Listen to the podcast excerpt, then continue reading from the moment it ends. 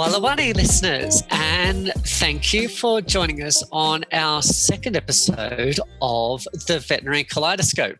That's right, we have a name for our podcast now um, after a bit of deliberation. So, the Veterinary Kaleidoscope, looking at veterinary science through the lens of diversity. I'm Kate. I'm a veterinarian and practice owner in New South Wales, and I am a trans woman. And I'm Cam. I'm a Palawa man, uh, and I'm a vet and PhD researcher. We're very excited to welcome as a special guest today Dr. Alex Harrison. Alex is a veterinarian in private companion animal practice in Adelaide, South Australia, I believe. Uh, and Alex is also hearing impaired, which is something that I was a little bit nervous coming into this about how we're going to do a podcast for the hearing impaired vet. But hopefully things go really well. I'm really looking forward to it. Alex, would you mind telling us a little bit more about yourself, particularly if I've just completely made a lie about where you work or something? Thank you. Thanks for having me on board the veterinary uh, kaleidoscope. Uh, I'm really excited to do this as well. Uh, it's definitely a first for me doing a podcast. Um, my name's uh, Alex Harrison, as Kate introduced me. I'm uh, I graduated from Murdoch University in 2000, uh, nearly 21 years ago. At the time, I was Australia's first profoundly deaf veterinarian. Um, I don't think I am the only deaf veterinarian now. In recent weeks, I've learned that there may be another deaf vet who is practicing down in Naracoorte, who's also in South Australia. I have not met them, but I think they are working for uh, a colleague of mine who I mentored at university. So it's kind of really nice to uh, learn that somebody I was a mentor to is now mentoring somebody who is deaf. So it's kind of a really weird coming full circle for me, really nice to see. So it's nice to know that we can have an impact on other people by setting the example. I was a practice owner for 10 years uh, in a group of four clinics, and we had 85 staff working underneath us. So, uh, certainly, uh, being a practice owner, I did something that I never thought would be possible when I was at school. Um, so, I think love means that you keep pushing the boundaries of what you can do. And my interests are in orthopedics and uh, oncology, and I'm very passionate about that. And I'm also very passionate about mentoring new graduates and mental health in our profession. Hmm. Brilliant. So um, we like to start up the podcast, even though it's it's still a pretty new one, with just talking about what we've been up to recently. So, what have you been up to recently, Alex? So recently, I took on a position as a head vet in the Adelaide Vet Group in South Australia. I sold out of that uh, partnership about uh, three years ago. Uh, that was due to burnout, um, working 60 hour weeks, mm. and I mm. wanted to spend more time with my young family. So I took some time away working in a much quieter practice, and I've recently stepped back into a leadership role um, and I'm really enjoying that and mentoring uh, young vets again. Um, so that's been great to get back into that side of it.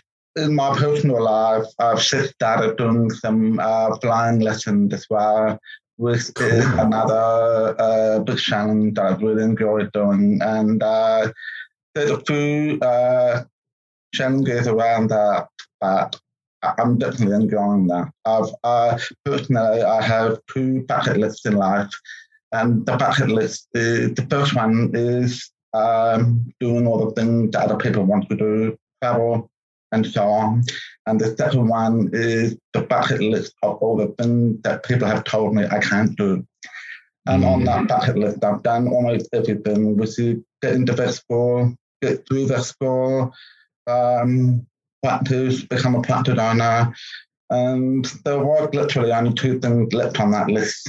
And learning to a plane was one of them.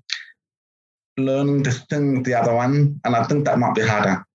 Oh, that's that's awesome. I, I love it. I'm so jealous of like there's so many other like I, I know a lot of trans girls who like sing and sort of uh, and can sing in like these like they just sound gorgeous when they sing. Uh, I'd love to sing as well. I mean, flying would be like just the biggest buzz. My youngest, he loves flying, um, uh, and has done has done like a little like he's only eleven, so he's done a little kids flying lesson and he really super enjoyed that. So that must be a huge buzz. Wow. You must be super, super loving that, Alex. I am loving it. It's absolutely fantastic. Um, yeah, it's a nice uh, mental release from uh, the process of work. It's just a completely different world. It's very technical, but it's not very different from what we do. And I think it's not that different from doing a, a surgery you haven't done before. And you have to read up on it as much as you can. And then you are, for want of a better phrase, and pardon the pun, the seat of pants. love it. Absolutely love it. Well, I can pretty much guarantee, I think if I can learn to sing, I'm pretty sure you'll be able to learn to sing too, Alex. Um, so I'll move on to our second question. So I'm going to ask this question. I'm pretty sure you've probably been asked it a thousand times because I certainly know I've been asked the trans version a thousand times. But how do clients react to a deaf veterinarian? And do they always know that you're deaf? Clients, they are a mixed bunch. I think the majority of them take it pretty well. Uh, in the consult, I will actually explain up front that I have to lip read. Um, but I don't make a big deal out of it, and I should continue on and then ask them a question about their pet.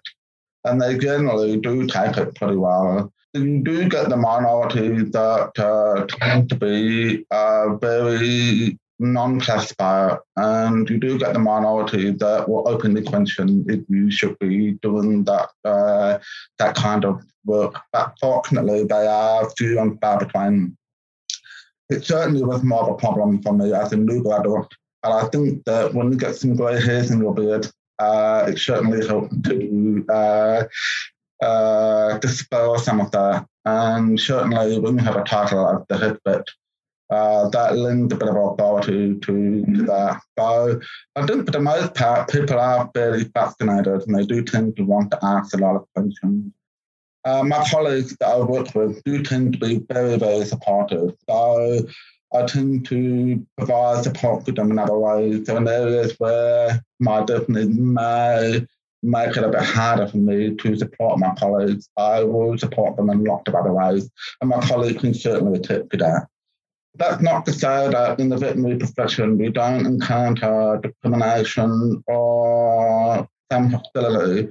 Uh, for the most part, it is fairly covert that we can still pick up on it. But the vast, the vast majority of clients and uh, colleagues generally are absolutely fantastic. They tend to be more around uh, phone conversations. Um, if I have to make a cold phone call, for example, a phone call to a client that has not met me before or uh, I haven't spoken to them before, then they may be a bit more confused about the nature of the phone call. It is a bit different. But generally speaking, my reception staff have been explaining that to them, and they've usually met me anyway. So by and large, it's not usually an issue. We have uh, developed a lot of strategies to minimize that. But I do remember as a new graduate, uh, it was very challenging. And that was very much a product of, I suppose, myself not having any mentors at the time, nobody else to uh, draw from their experiences, uh, their advice on how to deal with some of these situations. And uh, I think probably like with Kate, you have to trailblaze in some areas, and uh, like with Cam, you have to trailblaze in some areas too, and you just have to do your best and give people a chance to catch up and maybe understand that there are different ways of doing things. Yeah, definitely. Sort of, uh, it's interesting to hear you say that you're very upfront about sort of uh, about your hearing impairment in, in a console because it uh, I, am sort of uh, definitely I tend to be quite upfront. I don't mention a lot nowadays just because most of my clients know, and I'm assuming it's probably similar for you.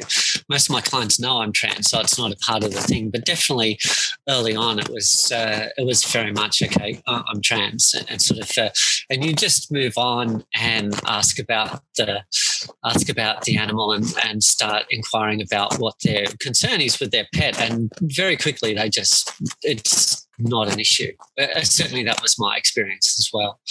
Sounds sort of similar there. How, how, do you go with the remote communities, Cam? Like that's sort of uh, like getting buy-in and getting people to sort of to take you in and sort of yeah. Yeah, um, I guess for me, it's not necessarily um, obvious to a lot of people that I am Aboriginal um, which in itself presents its own challenges, um, particularly being Tasmanian Aboriginal and the uh, persisting myth that Tasmanian Aboriginals are extinct um, is something that can be very difficult to fight back against um, and essentially continuing to be denied as an Aboriginal person on that point.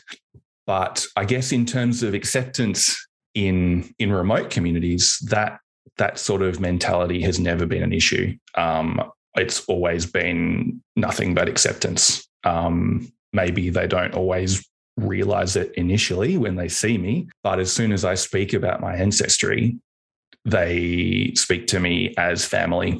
Um, so it's and it's just been nothing but but welcoming in in remote communities. So um, that that sort of behavior is something that I've yeah never had to to tolerate up there which has just been so refreshing and a really important part of I guess my journey of identifying as an aboriginal person as well and so you mentioned before, uh, Alex, different ways of of doing things. Um, I'm a bit of a technology nerd. I'm a bit of a, a, nerd in in many different ways, and I know that you've spoken to Kate about this before in a previous interview. But I think it's just it's such a cool bit of tech. So if it's okay with you, can we talk about your your stethoscope?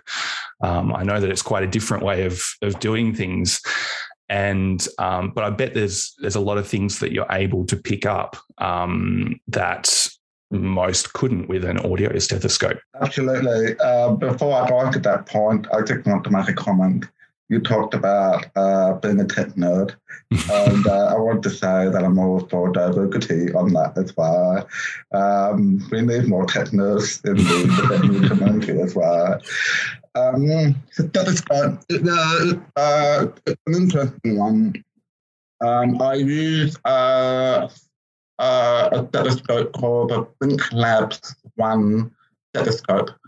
It's an absolutely wonderful piece of technology. It is crystal clear. Um, it actually essentially uh, a small wireless stethoscope where there's no earpieces, shut the bell of the stethoscope. You can get uh, earplugs um, that will uh, remotely connect to the Thinklabs One stethoscope, but I don't use it that way. I should use the bell itself and then it connects into my iPad. And on the iPad, there is a phonocardiogram or phonocardiography app we basically convert the sound wave into a visual format. Um, the old, in the olden days, the machine used to be absolutely massive, but now the technology is such that you can look at it on your iPhone or on your iPad, and it's absolutely wonderful technology. I can actually pick up some heart murmurs, and I've actually been able to pick up some heart murmurs that other people haven't been able to, um, vocal murmurs and so on. However, I would not go so far to say that I necessarily hear murmurs, or, or rather see murmurs that other people don't say, because a lot of it comes down to good technique and positioning. You have to have the stethoscope in the right spot to pick up a vocal murmur. You have to have a quiet environment to listen in. and you have to make sure the patient is not panting excessively. So a lot of it does come down to good technique, and it's not necessarily going to confer any more advantages for me than it is for anybody else. That said, it's a great piece of technology. It wasn't actually developed for hearing impaired people. It was actually developed for cardiologists because what they found in the study, I think they found that uh, in a study of cardiology residents and registrars, they were only agreeing on what they were hearing in about 25% of patients wow. uh, because it's very subjective experience. So they decided to use the phonocardiography app that they could actually record playback and compare notes from what they were hearing. And the other benefit to it was it can be remotely uh, linked to a computer outside the room. In actual fact, um, my dates may be wrong, but I think the Ebola outbreak was in about 2014, I think. And we couldn't buy them for love of money back then uh, worldwide because all the um, hospitals in America were buying them up. Um, mm. Because they were using the, the stethoscope in the Ebola, or planning to, in the Ebola containment wards and then uh, remote uh, remotely viewing the recording and listening to it outside the room. Um, so it's actually technology that was actually developed for hearing people, but we've actually, uh, there are a number of districts around the world who have co-opted that for their own use. Um, it's absolutely fantastic technology, and uh, I actually recommend it to hearing decks as well, not just those with a hearing loss. Mm, that's amazing. Really incredible. I, I must admit, I got I think um, stethoscope Alex's recommendation, and it is just incredible. I totally agree. I think you've got to be. It's actually probably made me better at making sure I'm in the right spot for the right sort of to the right area. Just as an add-on to that, sorry, sort of to there, but is there any other technology that, as a deaf veterinarian, has helped you with your clinical practice? Absolutely. Um, so uh, people often ask me about how I cope in uh, theatre with lip reading. That's the other thing about me. I'm mainly lip read. And essentially in theatre, I have um, a see-through surgical mask.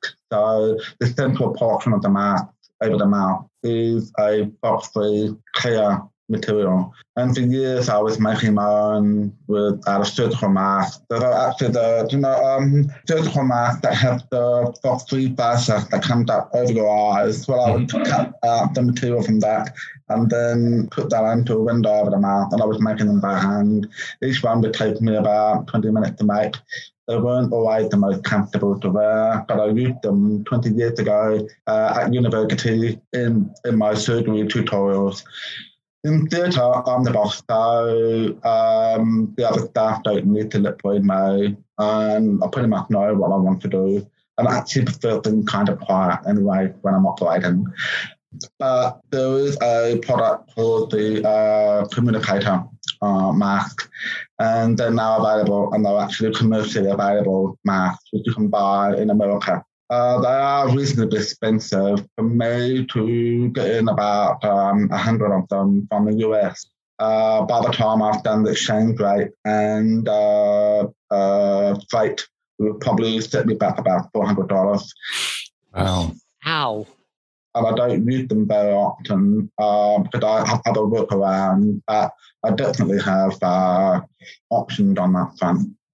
It's great to have commercially available masks now the other area that people often ask about is how do I communicate with clients over the phone? And I use a special phone called the CapTel phone.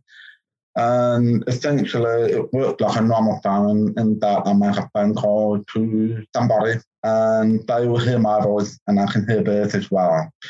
But the phone also I had the ability to caption the um, uh, the conversation, and it does it through the internet through America. And the caption come up on my phone almost virtually in real time. Mm-hmm. Not unlike what we're doing right now. We're doing the podcast and we're doing it over a Zoom meeting, and I've got the Otter app uh, captioning what you're saying. Uh, there are occasionally some small errors in the captioning transcription, but your brain can fill in a lot of those gaps pretty well. And by and large, it does work reasonably well. Mm. And I imagine those masks coming out of the US probably were spurred on by the current pandemic. What is it, as somebody who lip reads, I imagine that the widespread use of, of masks during the pandemic has made it especially challenging. How has that impacted your life professionally and personally? It probably impacted my life more personally um, than professionally. Under the legislation in South Australia, under the health directives, we are allowed to request that somebody contact them at down to lip read. It is that person's choice whether they want to do that. Uh, but clients are generally very happy to do that, and I keep my mask on anyway for the protection of both of us. I also will use the social distancing uh, requirement of one person in the consult room anyway. So professionally, it hasn't had too much of an impact. It's probably been more challenging when we've had to go curbside um, and then using the phone more to talk to clients. Uh, but I kind of do try to get around that by looking through the window um, or using FaceTime with clients so I can get around that. Curbside is uh, hard work uh, for a deaf person, but it's hard work for everybody, I think, not just me. So we should make the usual allowances that we have to make for everybody else. It does take almost everybody else about half an hour to get to a kind of self curbside. Uh, it's not just me. Personally, I have found the mask to be far more challenging uh, when you go out into the community. Um, you don't have the clients that know you. You don't have your colleagues that know you explaining how you work. So if you're going to a business ship shop or a, a, a news agency um, or a restaurant and the server or person at the um, the person serving you is wearing a mask. Sometimes they'll start talking and you explain that you have to lip read. And it's really interesting. People often stare at you blankly and they'll actually uh, start talking more. And then you decide that you have to lip read and you, uh, is it possible to uh, take the mask down? And most people respond to that is to actually talk louder, more animatedly. And uh, it can be really frustrating. And um, sometimes you just have to try and work it out by contact. Uh, it, it can be quite isolating, and COVID has really driven home uh, how challenging it can be to, to, to be a deaf person sometimes. I have the adaptability to work around that a lot of the time, but I know that a lot of deaf people really struggle with that. And I actually know of a large number of deaf people now who do not leave their homes because socially it's so isolating and so frustrating socially they just don't want to leave their homes anymore.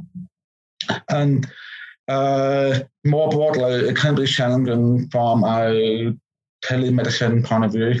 Um, telemedicine not set up uh, for deaf people.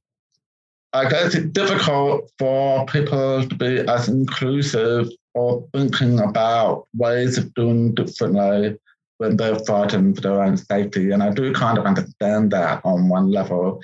So in the pandemic, we really start to see that there's a lot of people who try really hard and will do their best to be inclusive and look after everybody.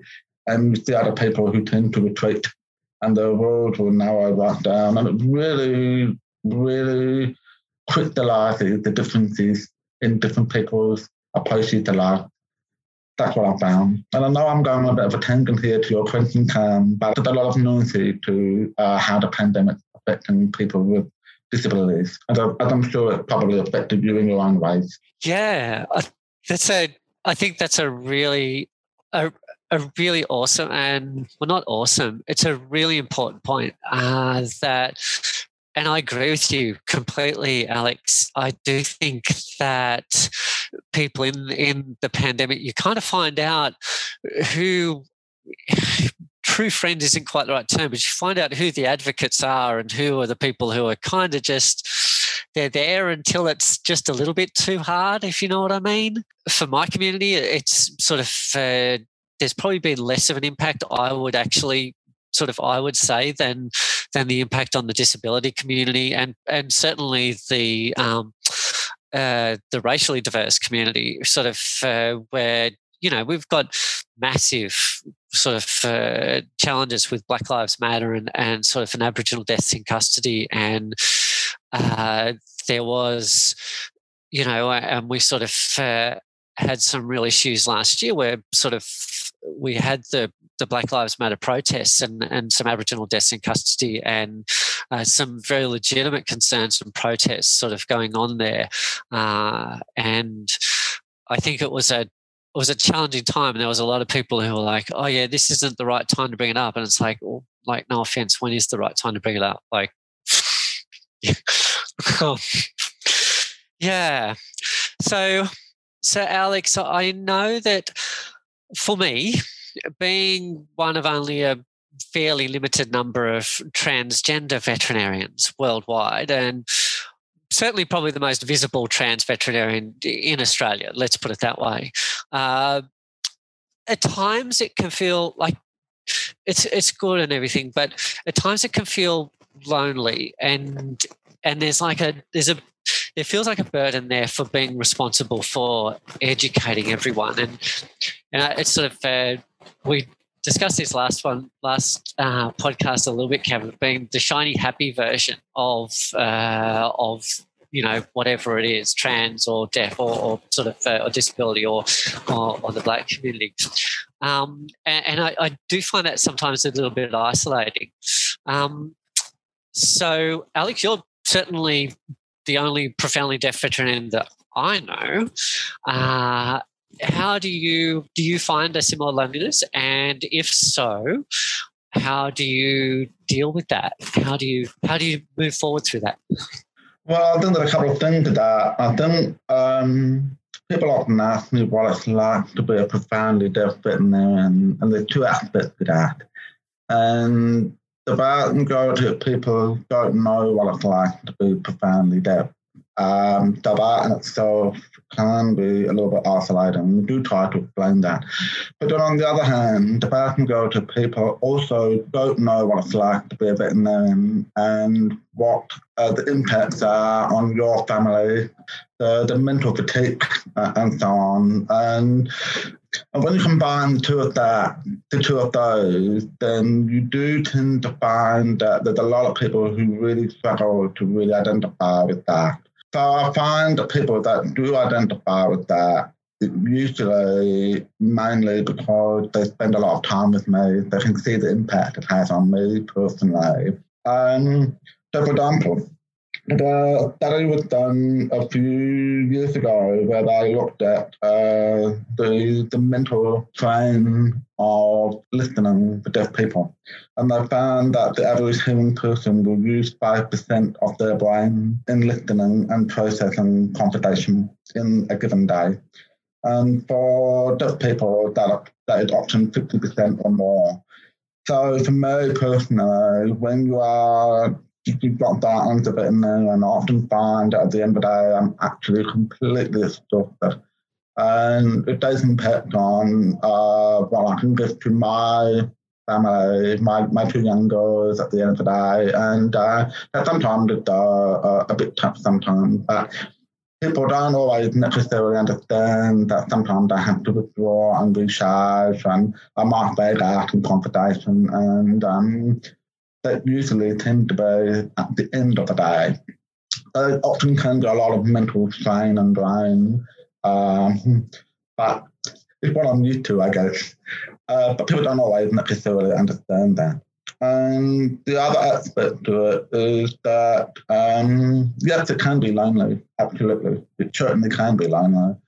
Um, but I guess I can either feel sorry for myself in that, in that way, or realize that everybody else has got their own thing that they can be lonely about. Everybody else has got their own thing that they feel like the people don't necessarily understand. And then I can remind myself, and I often do, that maybe I might have my own personal battle, uh, my own thing, but one of the great things about my being for me is that it really has allowed me to empathize with other people. So at the end of the day, we all want to be seen, we all want to be heard, we all want to be understood, and it doesn't really matter what our journey is, whether we're deaf, whether we're transgender, whether we're uh, Aboriginal or a racial minority. It doesn't matter. We all want to be heard, understood, and that at the end of the day the end result. And so the feelings that come about are common to all of us uh, whether we might feel marginalised or on the outer or we're not being heard. We might not feel like we're a minority, but we might not feel understood. And that respect, I don't feel lonely, if that makes sense. So the journey might feel lonely, but how the journey makes you feel is not lonely. And that's a common human element that I think unites all of us. And uh, obviously, I'm a, I'm white. Uh, I'm a male. And I also went to a private school when I was a kid. So, by all definition, I should be the very epitome of privilege. But I'm actually very passionately political about all kinds of issues. Uh, as you probably know, Kate. Yes.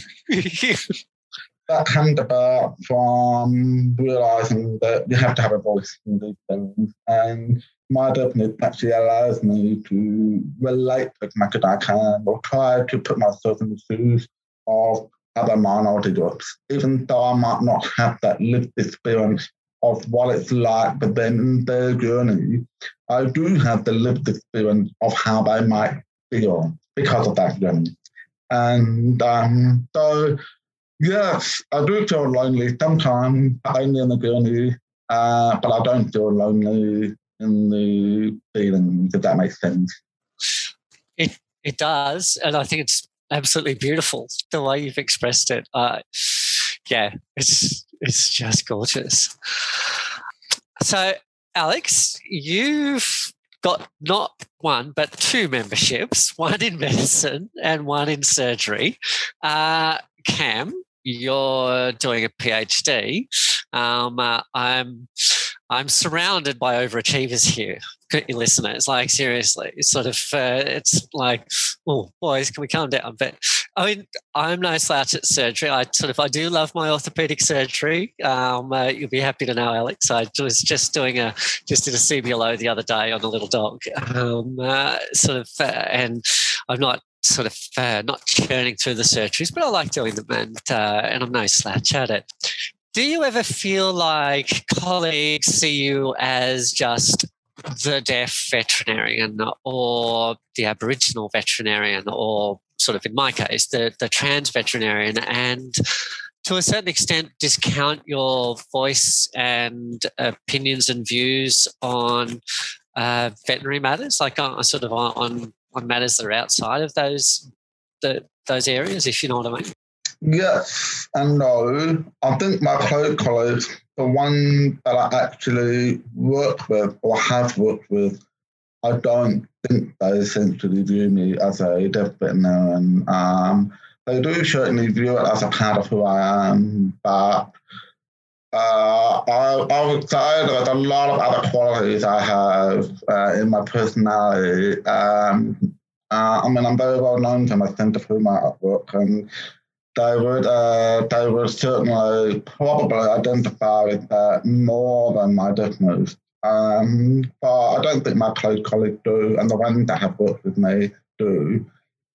The broader veterinary community, if they don't know me personally, I suspect they would.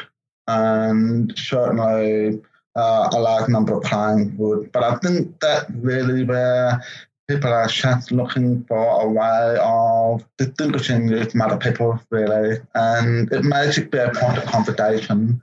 So it's not necessarily something to be offended by. We can if we want to, but it, it uh, I mean, often a lot of curiosity around it. Uh, being that uh, the veterinarian, there would be for a trans veterinarian or for an Aboriginal veterinarian, there would be a lot of uh, curiosity around that. So people that don't know you would certainly uh, use that as a way of describing you to other people and possibly even view that way.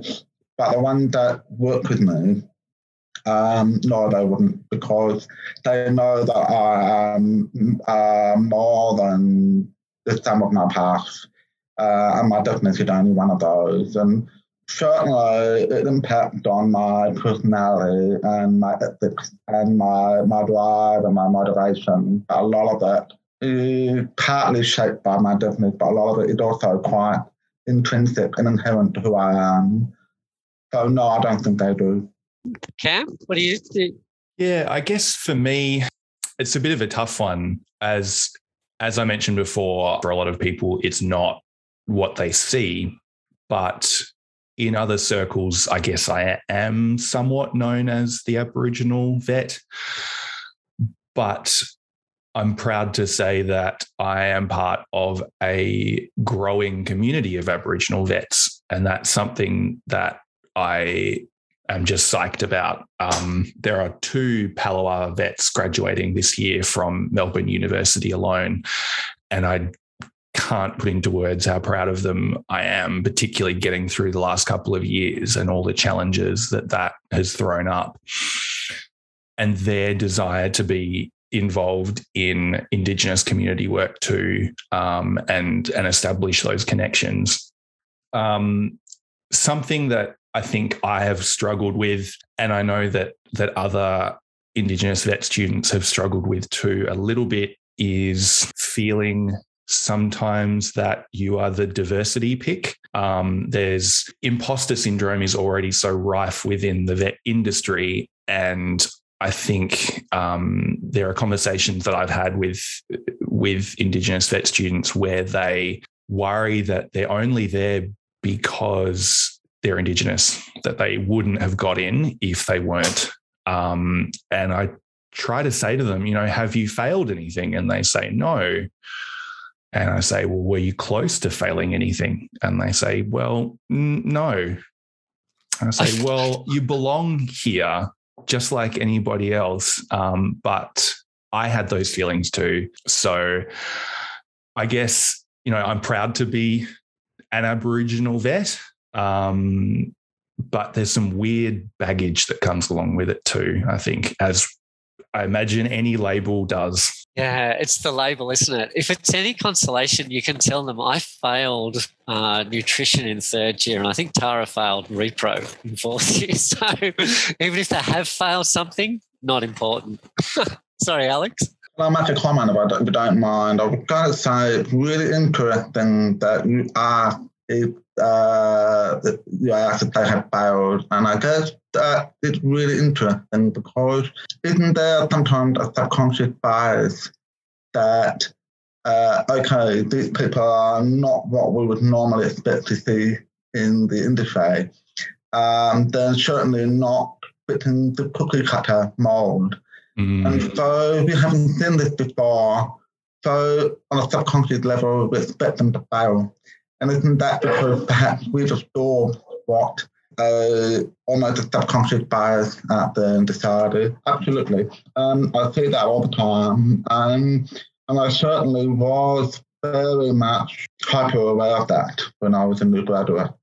Uh, I tend to often ignore a lot now because I've been in the uh, industry for 20 years now. So my deafness isn't really that's a big part of who I am in the veterinary community as it used to be. Um, I'm well known for a lot more than than um, my deafness, although it is a point of difference. That doesn't mean that I don't have bad days, and that doesn't mean I don't have my doubters. But it is very interesting that you make that comment, and uh, I, can, I completely relate to that thing. Completely relate to, to it, Cam. I love. So I was just going to pick up on something that you mentioned a while ago uh, Alex, that you really enjoyed. You've really enjoyed getting back into mentoring, uh, sort of for younger veterinarians, and I would agree. Like mentoring is one of the big things that I definitely uh, very much enjoy uh, is that uh, the compensation for being the the old trans vet trailblazer, so to speak, is that you sort of you then also become like the you do become the mentor and you get to see these uh, new graduates come through and they just do amazing stuff. And, and Cam, you're mentioning about those um, the new the two Palawa sort of uh, veterinarians who are graduating this year and and how proud you feel about them and uh, I think I'd sort of uh, I like I I love the mentoring role. I do I mentor three or four um, vet students and and young veterinarians. Um, and I I just like to if you've got any more to say about that, Alex, because I, I, think it's really important in our industry really sort of get this get that mentoring happening. I think that it does make a huge impact on improving everyone's mental health. Absolutely. I mean um, i think the common thread with a lot of mentors is that quite often they don't want people to feel the way they might have felt in the past especially when it comes to mental health and for me personally i didn't have any have mentors per se in the veterinary side of things, but I still have some absolutely fantastic mentors uh, who were that. So, for example, the, when I was at Murdoch University, I had uh, a lecturer called Peter Irwin. Peter Irwin will be well known to many vets as uh, uh, infectious disease expert, and he's absolutely brilliant. Um, and a little story here. When I was in uh, my final year of university, I had actually let the pressure get to me. All these subconscious bias that we talk about, people kind of questioning. I mean, it wasn't over questioning of uh, my competence. Like, I don't think you can do it. But how are you going to do this? How are you actually going to make this work? Uh, what's your plan for making this work? And so there's a lot of that sort of covert sort of uh, implication that you might not be able to do it. A lot of covert functioning of your competence or future competence. It's there. It's definitely there. And we kind of learn to suck it off, but it's always going to be there. And sometimes people think they've been well intentioned, but it does come through sometimes. And um, anyway, it got to me. And there was a lot of questions uh, in the final year of how are you actually going to make this work in practice? How are you actually going to use the telephone? How are you actually going to deal with clients and the consult and so on? And at the time, I was kind of getting all these questions, and they were well-intentioned questions by and large from a lot of people, but there was the cumulative onslaught of how it going to happen. And so when you're a final year student uh, dealing with the process of exams and study and trying to have a social life and so on, then you go, well, can I actually do this? And actually, in that moment, began to have some real doubts about my ability to to to make this work. So in final year, I was probably about two months out from graduating and almost felt like throwing the towel in and almost felt like quitting and not doing it anymore and walking away from it all.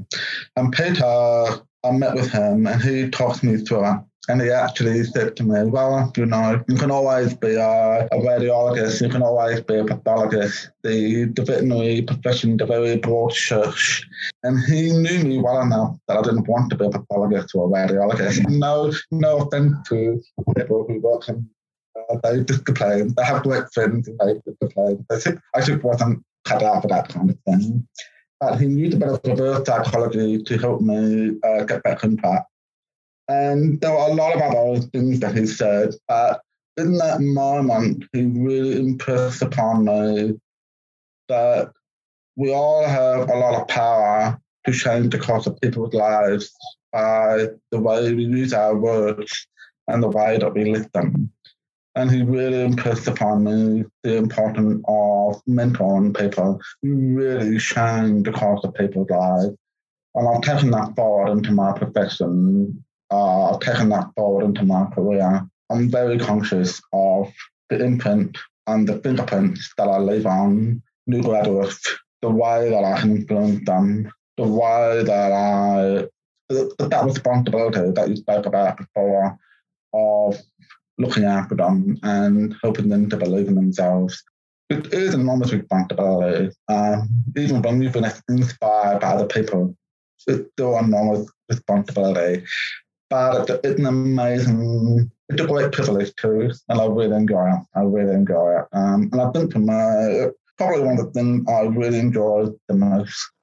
What about you, Cam? Yeah, um, I think I've been very fortunate as well to, as Alex explained, just have people in my in my circle in my life who have known and I've never really known how they knew what was exactly the right time to just sort of give me that little push or little bit of advice to get me on my way and maybe get me to realize something about myself, whether it's sort of making changes in my career or just something that wasn't quite sticking. So, um, I've been very fortunate to have have a few people, bosses and just friends who've who've really been critical to yeah, just getting me to see see things in myself sometimes when I didn't necessarily believe that I had the capacity to do things. So I hope that I can give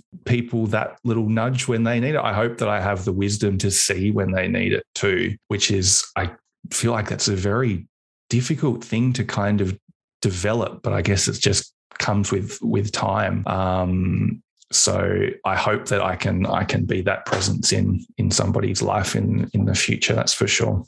I think you certainly, both of you, definitely have very much those presence in other people's life, and it is it's an incredible feeling. I think it's an incredible feeling when you see when you see that little fingerprint of yours, and someone sort of says, "Thanks so much for doing that," and yeah. All right, last question.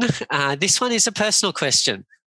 So, Alex, do you wish you weren't deaf? So, if you could take a pill and you would magically be not deaf, but it would mean that any experience that you had to do with being deaf, anyone you know or met because you're deaf, or anything in your life related to your deafness was just erased, like it never existed, would you take that pill?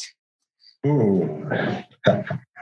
I think that the very that is the question with an answer that is going to be very complex and very nuanced. It would probably be a whole podcast in its own right. Mm. Uh, but in short, no, I wouldn't take the pill. As, as I spoke about before, it's the journey and it does make you who you are. It's the definition of who you are. We all have our own challenges in life, and it's how we respond to them that define who we are it's not the challenges that define you, it's how you rise to the occasion, how you deal with those challenges that define you.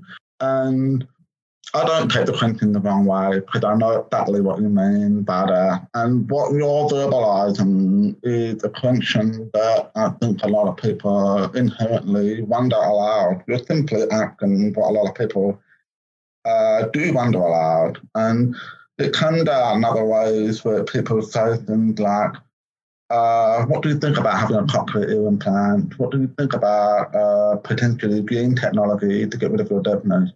Uh, would you do that? And maybe I would, maybe I wouldn't. I'd have to think about that more. But if you're asking me to completely erase all of my life where that part of my life where I've been dead, then absolutely not. That's the of who I am. And people often ask me all the time about what it's like to be deaf. I was born deaf, so I can't generally answer that question of what it's like to be deaf because I don't know any different. I don't know what it's like to be human. And uh, it's really funny how people ask that question of what it's like to be deaf, even though they know I've been born deaf. What do you want me to say? Because in a way, there's they do mean well, they do mean well, but sometimes people need to stop and think about what they're actually implying there. I don't take offense at all. I know they mean well, but it's really amazing how people don't actually stop and think about what they're kind of implying there. And the other aspect to it is it's definitely something that has to be fixed. Uh, are we actually mm. broken? Um, and I think sometimes when that pension gets asked, are we then ignoring that that actually that experience brings about a lot of richness and diversity in so many other ways. I wouldn't be the person that I am if I wasn't deaf. Um, I, I wouldn't have met the family and friends that I have. Well, obviously the family, yes, but I wouldn't have the, the friends that I have if I was uh, if I wasn't deaf. And I think because of my deafness, I tend to seek out people who are progressive and open-minded and want to actually drill down into deeper issues and actually want to make more of an effort in actually connecting because you have to work harder at that. So there's certainly been a lot of benefits to being deaf and that whole journey that I don't know that I would necessarily have if I wasn't born deaf my deafness requires me to be authentic and real and to own who I am. And for me, there's a great gift in that. And maybe I might have that if I wasn't born deaf, but being deaf is a challenge.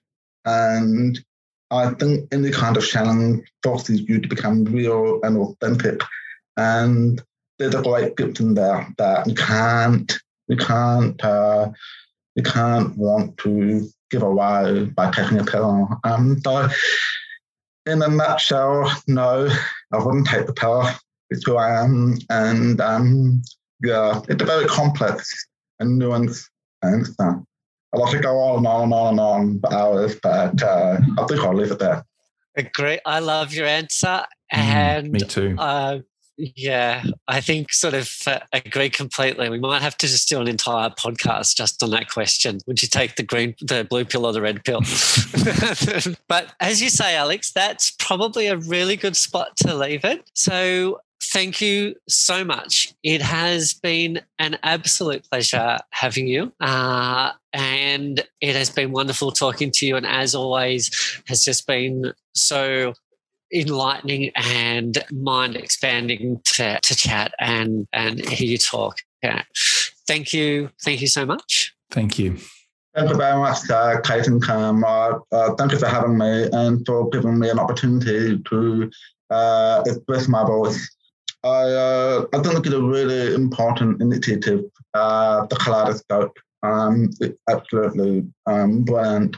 And um, hopefully people listening to the podcast will think about a few things differently. And uh, I really look forward to seeing some future podcasts uh, in this particular space. It's absolutely fantastic. Thank you very much, Kate and Cam. Thank you. And thank you, everyone, for listening.